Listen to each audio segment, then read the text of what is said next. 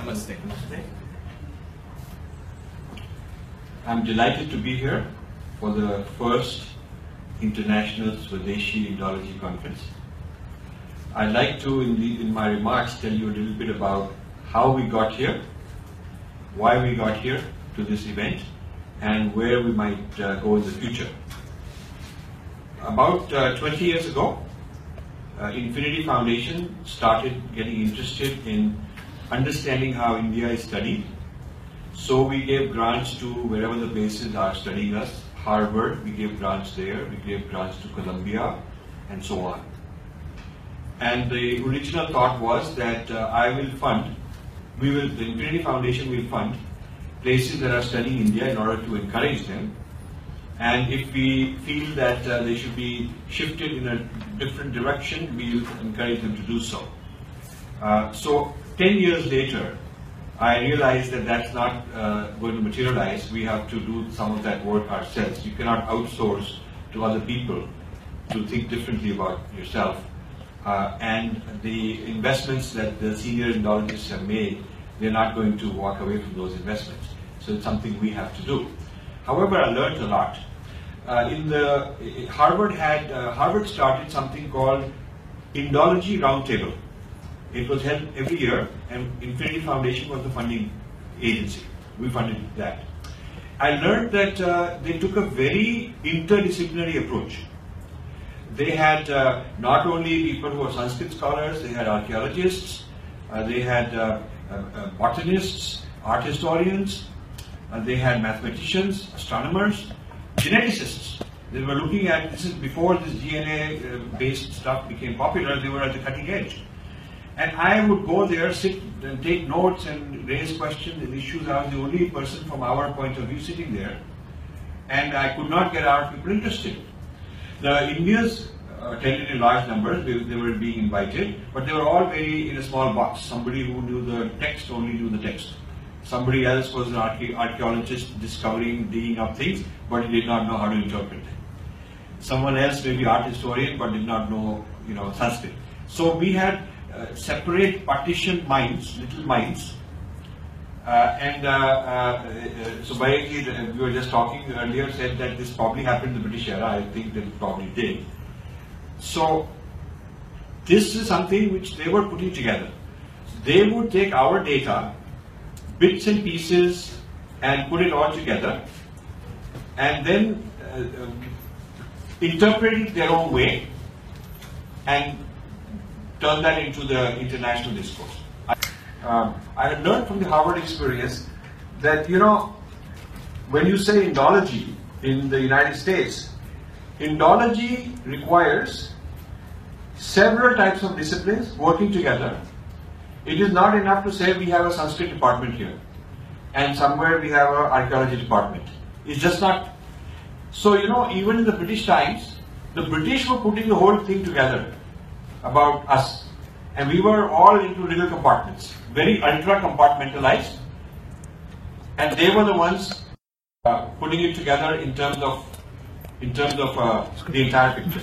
Not only they have the entire picture of India, but world history.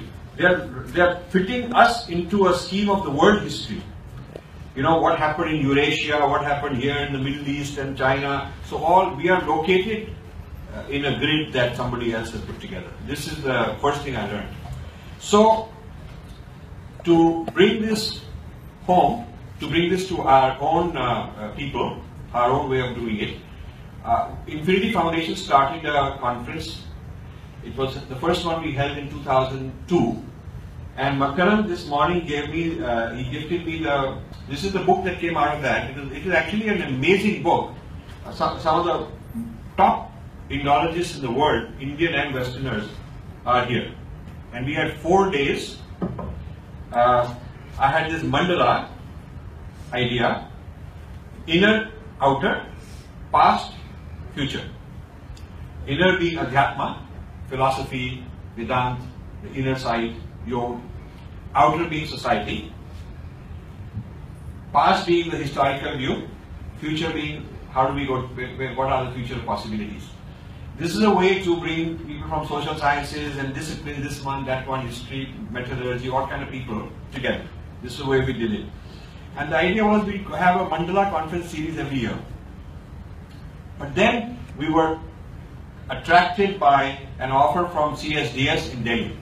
CSDS is now infamous for leftist hump and a lot of, uh, you know, uh, tension going on there. Uh, so, and Madhu Kishwar from CSDS is, is supposed to be here. She's in the hotel, so she'll probably be here in a while. Uh, CSDS said, we'll do this uh, conference in India. So we did one. Four or five hundred people came. And new ideas were introduced. Uh, that, you know, this is what Harvard is doing. This is what we did in uh, this this conference in 2002 was done with Columbia University and Infinity Foundation collaboration in New York State, four-day conference. So we wanted to bring that whole thing to India, uh, and we did it once, and we were not too satisfied because uh, it seemed that it was very difficult to get a conversation started with, with so much uh, anger, tension, political uh, political correctness. Uh, none of that happened in the US. Uh, we were able to talk about all kinds of things, disagree, agree, but it was not like we had to politically correct. So we, we took a break for a couple of years, and then the CSDS came back and said, okay, let's do it one more time and we'll do it correctly. So we had to say another one. And so we, we just sort of lost uh, interest because we weren't able to get traction of uh, consistent output. We weren't able to produce consistent uh, scholarship and, and, and change the course. Now with the new government, hopefully uh, different uh, level of uh, interest and more hospitable to our situation, we think the time has come to start, and that's why we're starting this in, uh, Swadeshi Indology series. Uh, the, see, the impetus of uh, doing the first topic on uh, Sheldon Pollock is because I, we wrote a book, we did a book this year, and that book was uh, an urgent one because uh, an MOU had been signed or was about to be signed to become the official representative uh, for Sringeri Mutt, and I did not want that happening. I thought at least uh, Shankaracharya should know the other side of the story, and no one had briefed him, so I wanted to do that in a hurry. And there were other issues also which required some urgent attention. And I'm glad to say, since we did that book, many of those projects are put on hold, at least on hold, if not stopped. So at least we know it did some impact. But it's not enough to just disrupt. We have to do something beyond just disrupting. This takes me to the next topic. The work that Infinity Foundation has been doing can be classified as disruptive and constructive. There's both. You can't do one without the other. If you want to build a garden, if, if there's too many pests and too many weeds, you have to pull them out first. And if there's chemical dump and it's toxic, somebody has been dumping something, you have to remove that. If there is all kinds of abuse that the land has suffered, you cannot just cover it up with one inch of dirt, make it look pretty and plant some garden on it because it won't last. So we have, we feel that the discourse is that kind of territory. It has so much, uh, so much abuse that has happened. We need to disrupt that, and we need to construct new things. So there is disruptive and constructive. An example of constructive, we've done 14 volumes on the history of Indian science and technology, which is largest set of such volumes anybody did. And it has archaeology, history of archaeology, mathematics, history of medicine, history of uh, metallurgy, you know, all these kind of things, and more in the pipeline. So the um, purpose of this series is first to correct the, this, the interpretation of texts because philology and these Orientalism, New, New Orientalism, all these guys basically take texts and they interpret them. They interpret Itihas, our Shastras, all, all, all you know, Vedas in their particular way. And we want to take back that sort of uh, adhikar to uh, interpret our own text through our lens.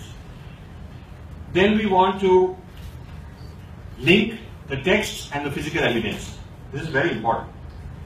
You see, uh, Mahendra Parvat in Cambodia has been discovered recently by some Australians and Europeans, archaeologists.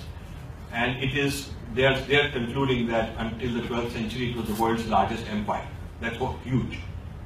Now, we are taught to be headlines here. We ought to have our archaeologists. We are not doing much about it.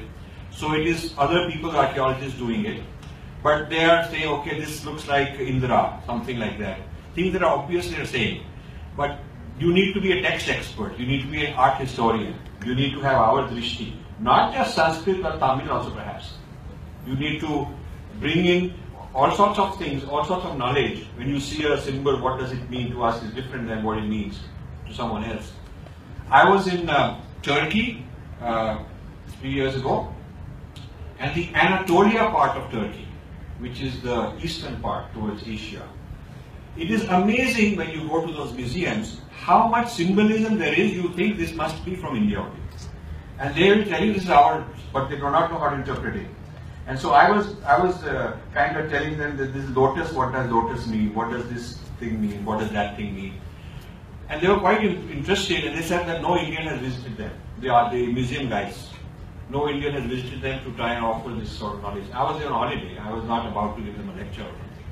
But it was so fascinating that uh, parts of our civilization probably exist in other places. And, and uh, in China, in China there are uh, temples of uh, Hindu deities, even now, China, Mongolia. So, you know, we haven't done the full uh, gathering of physical evidence. The physical evidence of archaeology connecting with our text will give us ancient history. The physical evidence of modern society today, whether it is caste, conflict, whatever it is going on, social structures, gender relations, today's what social sciences call, what, what, what the social sciences consider to be their turf, is to look at physical evidence of society as it's living and then interpret it according to their theory. But we have to interpret those things in light of our Shastra. You see, why aren't we doing uh, Arth Shastra and uh, economic theory, political theory type of discussion? We would like to, in the, in the series, do such topics. We would like to take on Dharma Shastras, Shastras, put them in the context of modern experience. So it's not just the old experience of uh, through archaeology that we need to bring in, but the modern experience of society that also needs to be needs to be brought in. So uh, the history of Indology is a very fascinating uh, topic. I have an unpublished book uh, on the history of Indology, and I looked at German Indology, British Indology, French Indology, Russian Indology also, Danish Indology, Danish East India Company, and the Dutch East India Company. Some older than the British East India Company. Some of the oldest, a guy in Harvard that you don't, many of you don't like, with Michael Witzel, helped me uh, in many ways also. Uh, he gave me a glimpse of a botany book in their archive, which is somewhere in the 1500s. European language by the, not the British, I think it was the Danish or Dutch Danish East India Company, in which, in the first page, it's written in their language, in the European, but in the first page it says this is a translation of such and such word in Malayali. So it's the 1500s. European origin of botany is is what uh, uh, we call spice trade. It is not spice as in garam masala, you know. It's herbs, medicines, all that they call spice trade, but actually it's herbs, medicines, botany, plant science, a huge amount of that from India, particularly from the south. So I'm, I'm still looking to get a scan of that book. I'm not yet succeeded in getting that. Uh, there is a there is a uh, when you look at Indology, you have to look at more than, you know, we know a few names, you know, William Jones and Max Muller. But uh, you will find that uh, the British were uh, making their policy, political policies, to some extent based on these uh, scholars of India. And they went through many phases. There were the evangelists The East India Company didn't like the evangelists because they wanted to convert very aggressively, and the East India Company wanted to make money. And they thought this would rock the boat. It's better to just leave that alone and not topple that too much. So there was always in the British Parliament having fights between evangelists and uh, East India Company people. So East India Company people had scholars called Anglicists. They were Indologists. Then there were utilitarians. Then there were liberals. These are technical terms they gave to themselves because after all it went on for a very long time. So it's not like all of them were called one simple Orientalist. They are broken down into many categories. Then there were race scientists like Lord Risley and others who started the uh, census. They call themselves race scientists. They were looking for scientific study of races and hence the caste type of thing. Now all this happened and we have not developed our own approach to the history of Indology. And this is the British part and the German part. What were they looking for is different than what the British were looking for. Then there's the French part. They were looking for their own. And then, of course, uh, the Americans renamed it South Asian Studies. But it is the Indology sort of thing. Now, um, if you look at the under the British era, colonial era, the Indology was not dominated by any significant Marxist lens. You might wonder why. One theory might be that uh, having a class warfare would not be in the interest of the colonial ruler. You would not want to say, okay, let's have Marxist, you know, class struggle, because after all, you're the ruler. You, you want it to be just, you know, let things continue. Uh, so, but Marxism entered later, the study of India, highly left-oriented, entered later and uh, Nehruvian socialism kind of lens, you know, has, uh, took over. Then postmodernism. You know, every time the Westerners went through a revolution for their own reasons, for their own whatever was going on in their uh, in their part of the world, they went on through a revolution and came up with new theories. Uh, we imported those theories and started applying them onto us.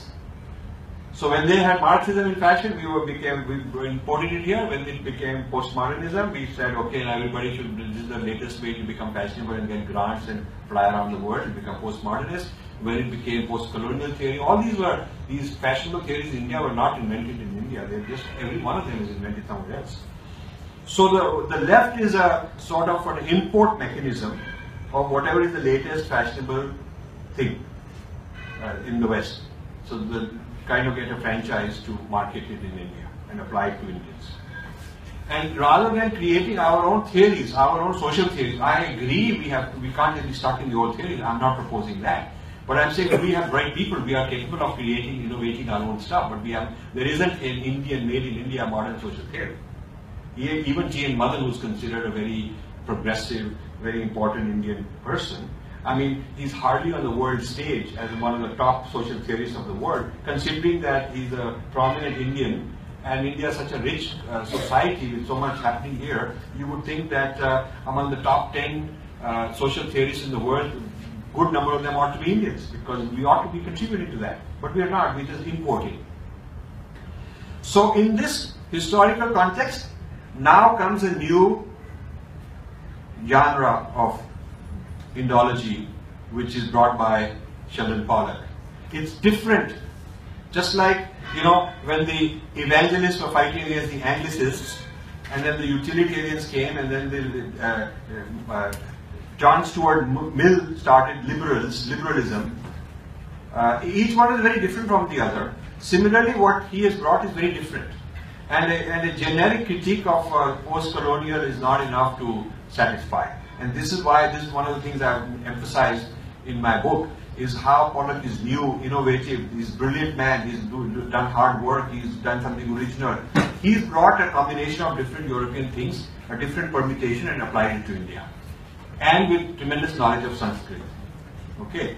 So this is now their now their agenda is they are they are training a large number of Sanskrit scholars.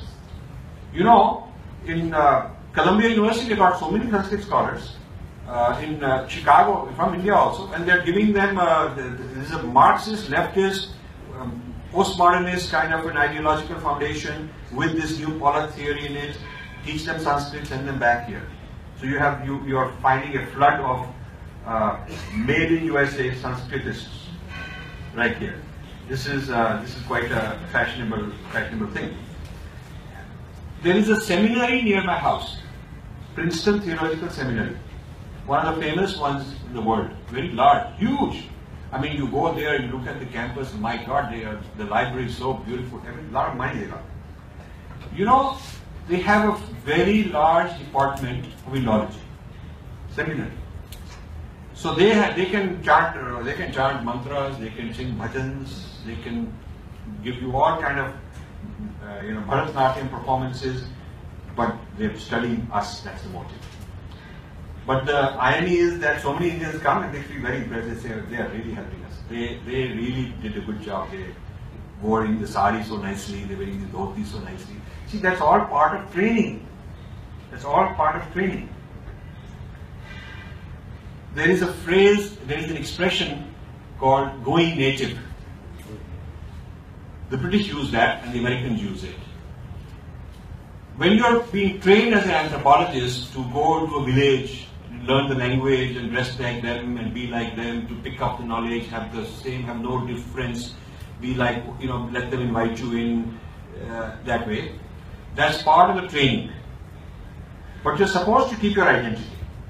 It's like you have two levels of consciousness. Who I am is I'm this American guy or British guy or whatever, and what's the role I'm playing. It's like when you're acting on the stage, you don't forget that you know you got to go home and you know eat food and do your uh, pay your bills, whatever your life at home. Also, you have to keep in mind. So this business of dual consciousness as the Westerner and then playing this role is taught in the late 1700s and early 1800s, the British had set up, the British were sending these East India Company young men to India. And in India, they would learn whichever district they were appointed in, they would learn the language and the who's what caste and what religion, and what to do and not to do. But they found that a lot of them were going native, means they were actually turned into, and they would marry a local person lot of the British East India Company officials in, the, in those decades uh, were going native in the sense they would uh, uh, not just dress up to play the role, but they would actually want to become Indian. Some of them would convert, some of them would marry an Indian girl and uh, not have much to do with the East India Company or criticize them. In other words, genuinely uh, shift. They called it going native. And, and they were very concerned about too many of their boys going native. So then they decided to set up a network of Indology colleges in Britain and teach them there first. Teach them the foundation there. And then send them to India so they won't go native because they're rooted. You see the brilliance, how it evolved. When the Taliban lost in Afghanistan, when the US attacked and defeated the Taliban uh, government, an interesting development was that Yale University announced that they have hired a former Taliban minister on their, as a visiting professor to come and teach them about the Taliban thinking. And people criticized that how why are you promoting why are you advocating their ideas? And they, they said no no, he will teach the class that is already very grounded. They've learned about the founding fathers, they've learned about the American Western classics, they are really solidly patriotic now it's like, I'm translating, but it's like we're doing the Purva Paksha. We're letting him come and teach so we really know how they're thinking.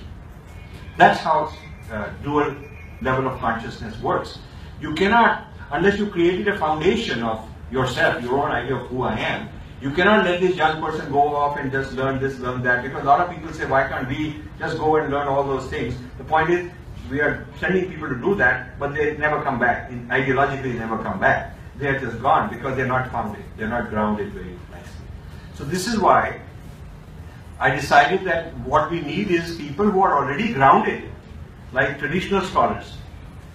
We have to get them uh, to learn, understand uh, the other the other disciplines, because they are, they are less likely to just run away because they're so grounded. That's my hope, at least. Maybe they run away, but at least I can hope that.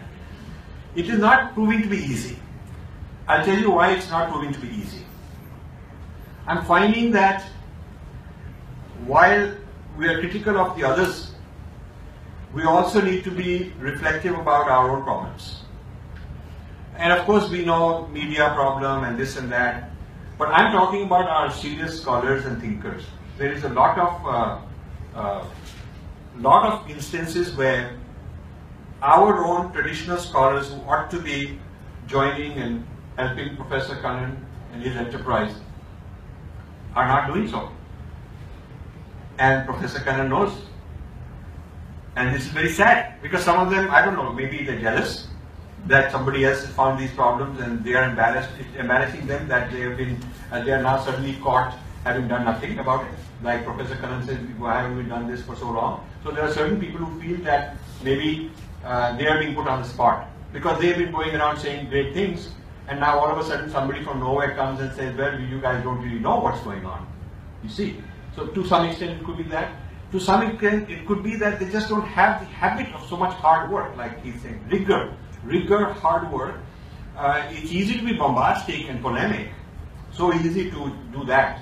But really take uh, point by point and really deconstruct it and analyze it and give a strong intellectual response takes a lot more. And we do not have that, uh, uh it's not that uh, easy to find so many people. So, in the call for papers, which uh, sent out, I'm very glad he made a very high standard. We're not looking for polemics. We're not looking for just very generic criticism of, you know, West and all that. We're not looking for that. We're looking for very specific Purva You have to read particular things. He supplied them with the reading material also. Amazingly, I found that uh, there was hardly any Sanskrit university. I went to the major one in Chennai. I went to the major one in uh, in, in Karnataka, in Bangalore. I went to a few in North, you know hardly anyone had the complete works of Pollock or any of the other major Western Indologists. They are coming and writing. They are using our people, hiring some people, picking up manuscripts, taking it back, publishing it, all this. Our people never read it. We don't read that. We don't even have it in the library. So this is a this is a very sad kind of an abandonment of uh, responsibility that we are suffering. So the uh, and then there is a, a, a kind of a stampede of people very eager to sort of copy, paste, pick here, there, and make a little paper, blog, go out there, and a lot of that uh, action, over action, over uh, you know passion, but not the tapasya needed to uh, do some original work. And finally, I would say there are people who are very, very good in all these respects. They're very, very good, but not uh, courageous enough to stand, stick their neck out they will say things in private, and they'll say, Raji, don't quote me. You know, I, I, you know that, that's how it is. So I, uh, I want to say the following. I lived in the US since 1970, so 46 years. I think the Americans are very proud people, very open-minded people, very fair people. But you have to, you have to make your case I mean, I never found that uh, they would stop a person from arguing his point of view.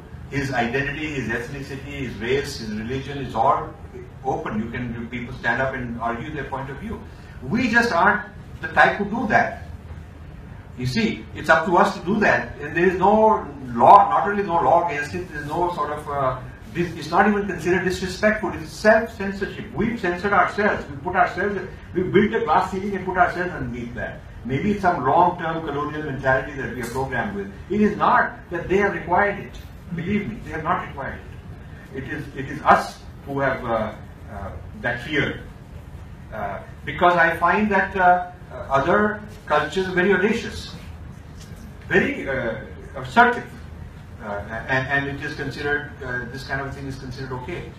So to be different to us, to explain who we are in different terms, to reclaim yoga as Hindu, to reclaim our meditation that has gone off everywhere and say, well, this is based on these, these shastras. There's nothing disrespectful at all about it. Uh, to say that we have a certain experience of our itihas and we have a certain idea of our deity is not exactly how you look at it. Our drishti is different, is perfectly fine from the American point of view. It is our people who have this fear that maybe we are doing something incorrect.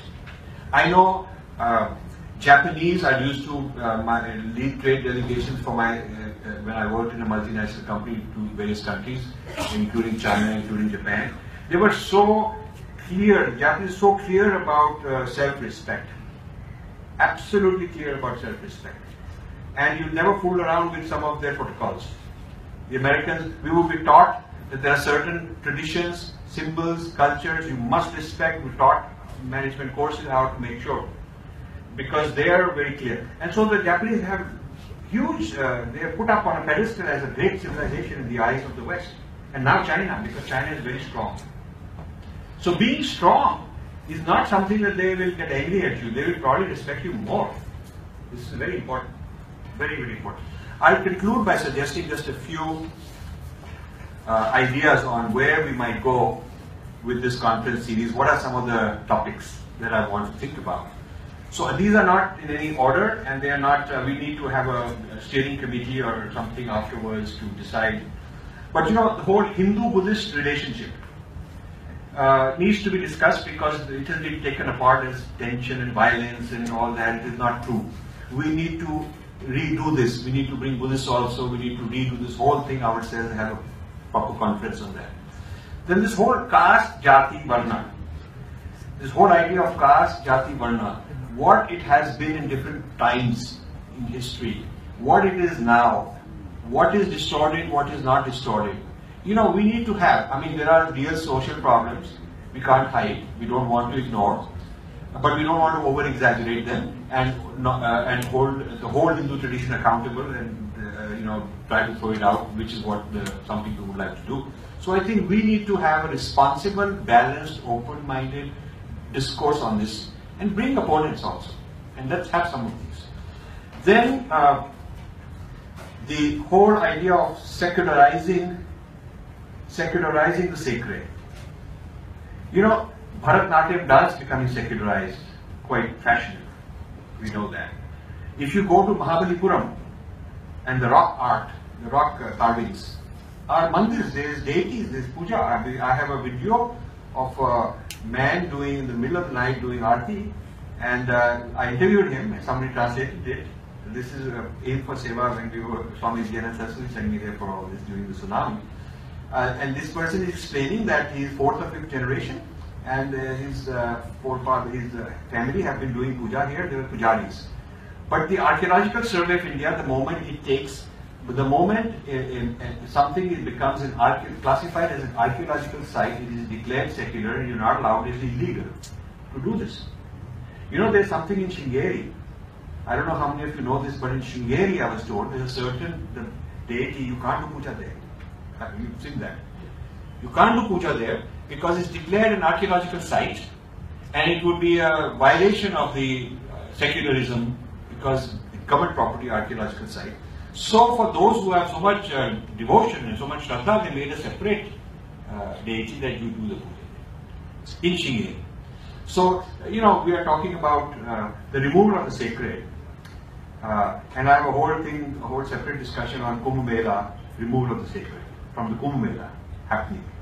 Okay, that is, a, it's a carnival, it's a festival. So on that basis, soon there might be a Pepsi Cola tent and a Airtel and it could be people just selling whatever they want to sell. You know, so uh, the secularization is a, is a very serious problem. The, and the reason I, I, it's relevant to Pollock is because he, he talks about the removal of the sacred from Kavya. In fact, that is a very important part of what he calls liberation philology. Uh, political philology is a diagnostic. Liberation philology is a treatment. How to liberate you from basically the sacredness because that is considered abusive. Then there is this concept of Sanskrit, history of Sanskrit. How and why did Sanskrit spread? They, the, the other camp agrees that there was no violent spread. It was not like the Roman Empire spreading Latin. But how and why? What was the mechanism by which it spread? You see, so they have a whole theory called the aestheticization of power, which I, I totally refute and don't agree with. But we need to create an alternative theory what is the history of Sanskrit, how it spread, how did it go there, there, all these places, who took it, for what reason. I don't believe it was the king's assertion of power.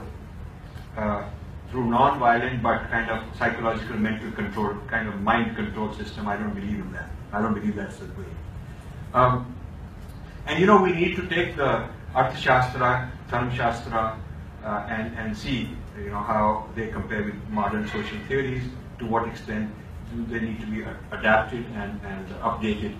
And then there are other favorite topics I have like Hindu phobia, my next book, which is being launched uh, Sunday by Subramanian Swamy in Delhi, called Academic Hindu Phobia. That's a topic of uh, rebuttal, because a lot of uh, Hindu phobia uh, for gurus, for uh, symbols, for festivals, for you know, all kind of stuff, uh, and that has to be that's a topic also. And how, how about a conference on something like Rashtra? What is Rashtra? What, how does it change, how does it compare with Western nation state? And what are the effects of having uh, adopted nation states as a benchmark and we're evaluating ourselves and trying to become compliant with nation states? What does it do? I mean, what do we compromise by doing that? And, and how would a Rashtra be different? You see? So these are some of the thoughts. And I just wanted to uh, uh, close by thanking uh, all of you for being here. There's too many individuals to name, but so many persons have helped in so many different ways.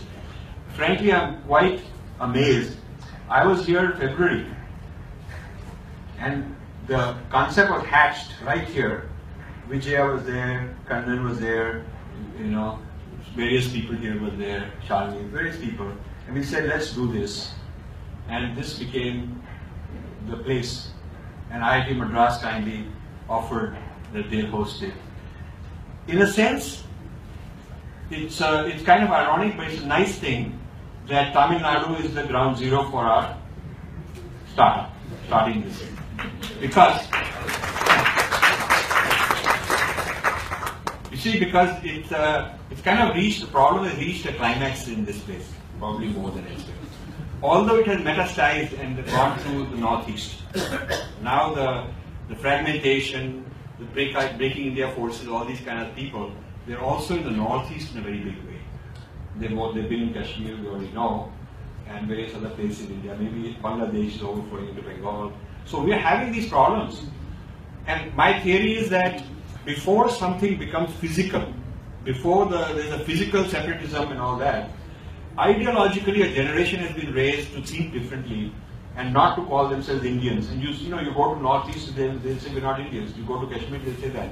So a generation or two have been trained ideologically, intellectually through the through these uh, all these NGOs. NGOs are spreading this uh, negative ideology. Uh, their job is to take what the scholars have been spinning and to put it into the common man in their way, in their ideologically plant it all over the place. And then that generation, when they grow up, it's easy to uh, convince them that whatever your problem is the fault of the nation. Yeah, whether you're unemployment or somebody got killed, somebody had a rape, somebody had a problem, economic drought, whatever. So I feel that the long-term unity of India requires that we take this whole civilizational study seriously. We stop outsourcing it, we stop funding others, we stop abandoning it, we treat it as our swadharma, every single one of them, us. And uh, not only should there be jobs, you need jobs because uh, to attract good people, you need careers. So not only you need academic careers, but maybe in media you need to have such people who are experts, and also corporate. Maybe large corporate entity ought to have somebody who's a civilizational, cultural, dharmic, ethics kind of a person who can put these ideas into the corporate ethos also. So uh, with that, I will close, and I want to thank all of you for sharing this moment with us. Thank you.